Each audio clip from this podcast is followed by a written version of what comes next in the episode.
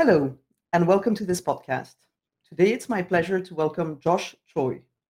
Josh is the Director of Business Development at Korea Startup Forum, the biggest startup membership organization in Korea with more than 1,400 startup members.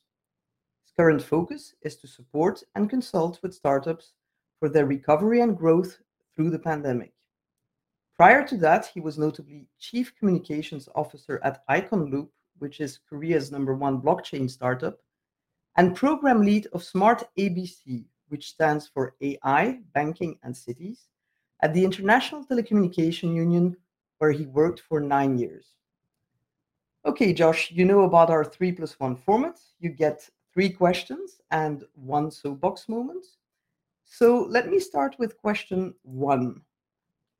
How do you interpret the relationship between users accessing more content and services online and the impact this may have on telecommunications operators? And I would add specifically with the Korean experience of having a form of sending party pays um, legislation introduced a couple of years ago. Well, thank you very much for uh, introduction, Caroline. So I'm very, very pleased to be here to uh, share about some stories on that issues, especially in South Korean context. Well, as we have witnessed for last few years, you know, the consumption of uh, especially multimedia content on the internet, such as like video games, you know, also AR and VR content has grown up really exponentially, right? So the current issue surrounding this trend is basically, you know, the content providers should pay for the traffic that they generate because the network is built by the telcos, and the content providers make a lot of money through delivering their content on the network that telcos are building. So some people argued that you know just like we pay the you know toll fee when we drive on the uh, highway, and that the content providers must pay for the uh, those traffic, so that the telcos can invest more on more on you know building, you know, maintaining, improving the network infrastructure it might you know sound fair. Uh, you make a large volume of traffic, okay, so be responsible for it. However, you know, well, uh, considering all this, you know, the, uh, the environment and the context here, you know, this argument sometimes hides the truth. Okay, so uh, I don't want to uh, make a mistake of generalization, but as you suggested, just explaining only in the context of South Korean uh, market, well, actually, the, the major Korean telcos, SK Telecom and Korea Telecom and LG well, they haven't actually invested much in the network infrastructure. So in 2019, well, these three major big telcos in Korea announced that they launched uh, you know, five uh, 5G services for the first time in the world, and the number of subscribers for 5G services is uh, nearly you know 24 million, which is almost half of the total mil, uh, total population in South Korea. So the total sum of these, you know, three major companies' operational profits surpassed the 10 billion US dollars in previous quarter of this year. However, actually their spending on the network infrastructure has decreased compared to the same quarter of the last year. So one of the main reasons is that well, the, those telcos have been, you know, threatened and you know facing challenges in, in expanding their businesses, right? So the market is saturated and that there is no more room to grow. So therefore, you know, they have tried new businesses, you know, launched additional services, which is normally packed together with their subscription uh, subscription services. So uh, they you know try to make you know uh, more profit from the different area, which are mostly unfortunately well not very successful so far. So they spend more money on these areas rather than improving the quality of their core product, which is basically network. So this is why many people are kind of suspicious that you know that you know the, the um, you know the, those telcos will uh, uh invest more on you know in, uh, network infrastructure. So well, um, in a nutshell, yes, it is for sure that the internet traffic will never stop growing in an exponential way. The more and more users are actually really enjoying you know consuming the uh, the, the videos you know games and whatever.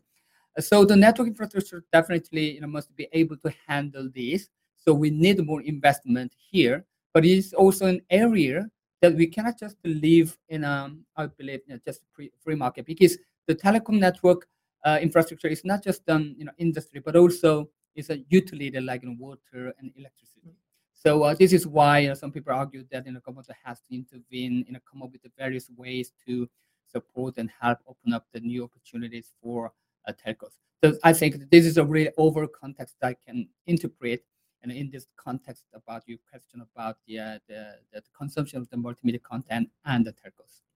Thank you, Josh. It's it's it's actually um, interesting to see that you're telling me there's more money coming into the telcos in, in South Korea, but it's just not going towards infrastructure. It's going to other things, right. uh, services. Yeah. And and sad to hear actually that they're not very successful from what you tell me. Unfortunately, um, yeah. uh, well, you know, sometimes if if you're good, if you're a good engineer, it doesn't necessarily make you a good content provider. Let's put it that way, and vice versa. Um, yeah. In all honesty. Um, so let me switch maybe then because you know you, you you've already hinted upon it. Um, let me switch to the next question, which is, what are the inherent dangers, if any, of big tech being requested to pay for the network of telcos? Mm, yeah, it's very important, also very interesting question. So, uh, yeah, I try to be really honest and frank. All right. So, uh, more than you know, uh, half of the uh, the global internet traffic comes from you know six major big techs. You know, according to a recent study I just read from newspaper uh, the other day, and Google and Facebook and Netflix and Microsoft and Apple and Amazon they generate nearly 60% of the global internet traffic. It's huge. So yes, it is correct that big techs are making you know huge volume of data and a huge volume of traffic. However, I think we would meet really distorted and unfair market environment if we are too much focused on the you know the, the logical framework of traffic oriented payment issues that you know telcos are building. Because firstly, you know the government can be tempted to you know, set up a new legislation you know, making content providers payment mandatory in the name of preventing them from you know free riding. But actually, this is really happening in South Korea. So a number of bills have been introduced in the Congress to require local you know foreign content providers to pay the um, the fee for the network based on the volume of the traffic they generate. So, um, but the issue is that um, you know the this is i think you know is really totally infringing the freedom of making contract which is a really essential you know, basic legal right of you know, juristic persons. You know telcos and content providers of course they can sign a contract uh, to require for like sharing the cost for the uh, internet traffic. I think yes it's up to them you know. But the con- that contract should be made up on you know mutual contract, not by the you know government legislation. So and also it should be also about the access to the internet, not about the traffic volume, which is I believe completely against the original design of the internet. Right. So this you know sender pays rule that these these telcos are want to establish is uh, completely opposite side of the uh, the original you know design of the internet. Right. So I believe the government should uh, focus more on policy to support the growth of telcos rather than you know force legislation and intervene in the expansion and also they should in, uh, intervene more in the expansion of the network not just leaving them in, in a just free market uh, competition. So this is one thing. And I think secondly you know more and more you know small uh, medium sized content providers startups will die and disappear, I believe. And eventually, only big techs and the telcos will survive. So that market will be really dominated by you know, just a few players. So consequently, all these harms can be placed on you know users' shoulders. So in South Korea, uh, there are quite a few small, medium-sized content providers who have attracted many, many users by their innovative you know, and creative you know, content and services.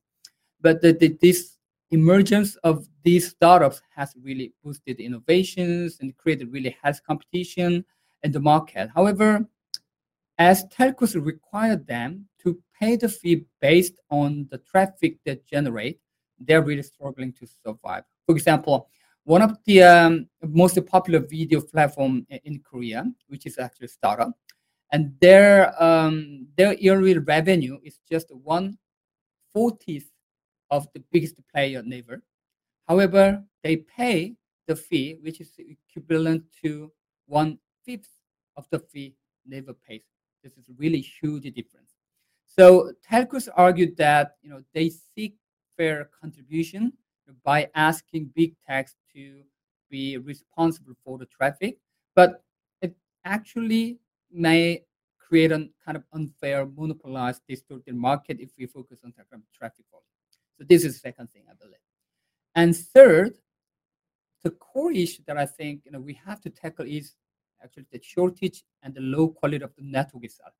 So the sender pays rule actually sees content provider as a you know, main driver uh, to generate you know, too much traffic. But this perspective, I believe, might distort the real picture that we have to see. So basically, you know, traffic growth is really essential that the internet relies on. You know, so high quality content is created, and more and more people definitely will use the internet, and then telcos can generate revenue based on the growth model, this growth model, right? But video streaming, you know, metaverse, and much, you know, virtual reality, you know, due to the evolution of all these technologies, actually network quality and capacity will get more and more importance, I believe. So the government has to find a way to incentivize the telcos to innovate the network infrastructure so that the network users also can be willing to use more and more, even pay more. So, but the problem here is that the quality of the network itself is really, you know, decreasing. So a lot of lot of people complain. So if the uh, the telcos can focus on their core product and then really increase the uh, the quality of the network, and people probably will be even willing to pay because they want to consume really, mm-hmm. you know, a multimedia content. So I think this is the third thing. So uh, as I so uh, this is actually three major points that I can see as an inherent in the dangers that you know this you know big techs and telcos can face. Thank you, Josh. So basically, um, risks to uh, contractual freedom, um, using the right. wrong metric by focusing on uh, traffic uh, data rather than looking yeah. at the whole ecosystem and how it functions. Right. Um, a risk of consolidating the power of big tech, which is not exactly what any country is trying to achieve at the moment. yeah. yeah, yeah, yeah. And, and stifling innovation within startups by making them also pay at the end of the day. It's not just big tech paying in, in, mm-hmm. in mm-hmm. South Korea. Um, all of that is yeah, it's it's not a good uh, perspective for Europe if we were to uh, join uh, South Korea's model. right, right, right, right. Yeah. Um, so let me now switch to a bit more um, technical uh, question, but it's because it's been raised in the discussions, and maybe mm. you've had the same uh, arguments in in South Korea, which is do you think it's appropriate to compare the contribution of big tech and, and telcos in infrastructure as suggested by some? So basically, um, you know, telecom operators say we invest so much, uh, and content providers only invest so much in infrastructure. Do you think that's uh, an appropriate um, uh, comparison? Mm-hmm. Um, well, as I mentioned earlier, you know, though the big techs uh, generate really you know large amount of internet traffic, uh, uh, I don't think it's appropriate to ask big techs to contribute to the network infrastructure, in my opinion. Uh, okay, for example, um, imagine that um, there's a famous restaurant, and the more and more people have to drive to visit the restaurant.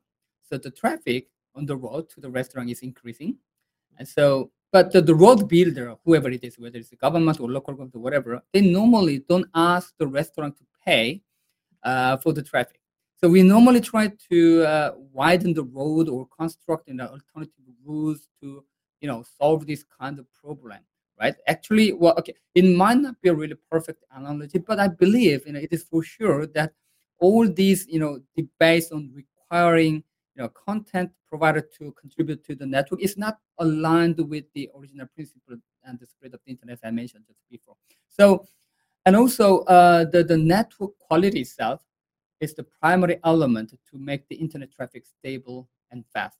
So the current network infrastructure is not actually capable of handling the skyrocketed in the volume of you know digital content anymore, right? So the internet users often complain that okay the, the, the internet gets so slow especially when they are you know connected to a foreign network to use in the platforms outside of the country so the speed and stability of the network are influenced not just by the traffic, but also more by the network quality itself.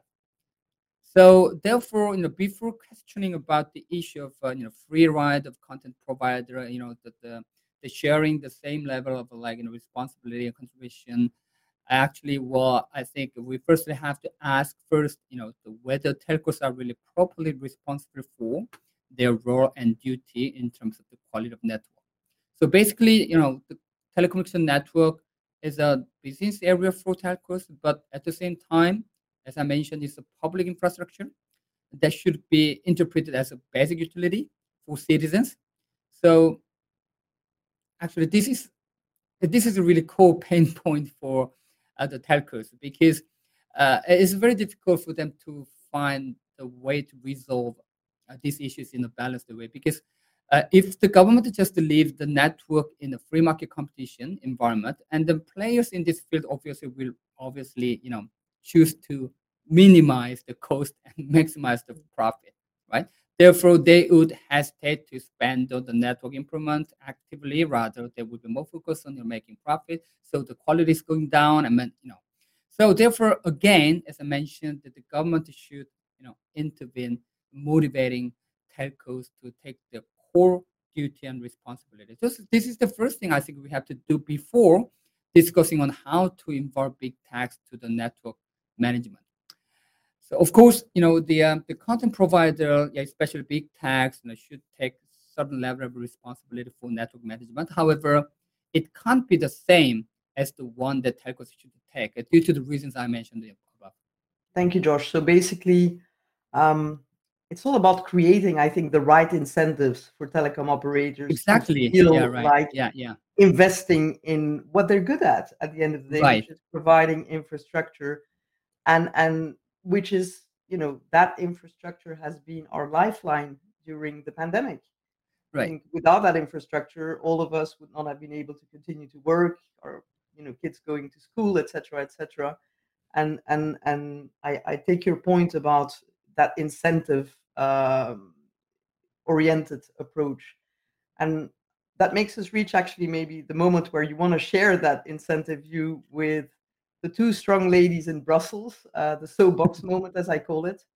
Uh, so you have one to two minutes to deliver a message uh, uh to put on screen Ursula von der Leyen, our president of the European Commission, Roberta Metsola, president of the European Parliament.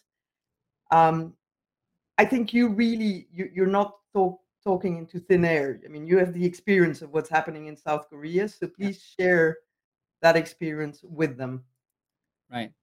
Um, yeah, we uh, we understand that you know, the, especially big techs uh, should be also responsible in some way for the uh, network and infrastructure and also traffic because you know this is it's it, it's true that they are generating create a lot of you know traffic. However, uh, I recommend okay instead of just uh, having just a really simple approach that okay so you guys are uh, generating traffic, so you have to pay for it.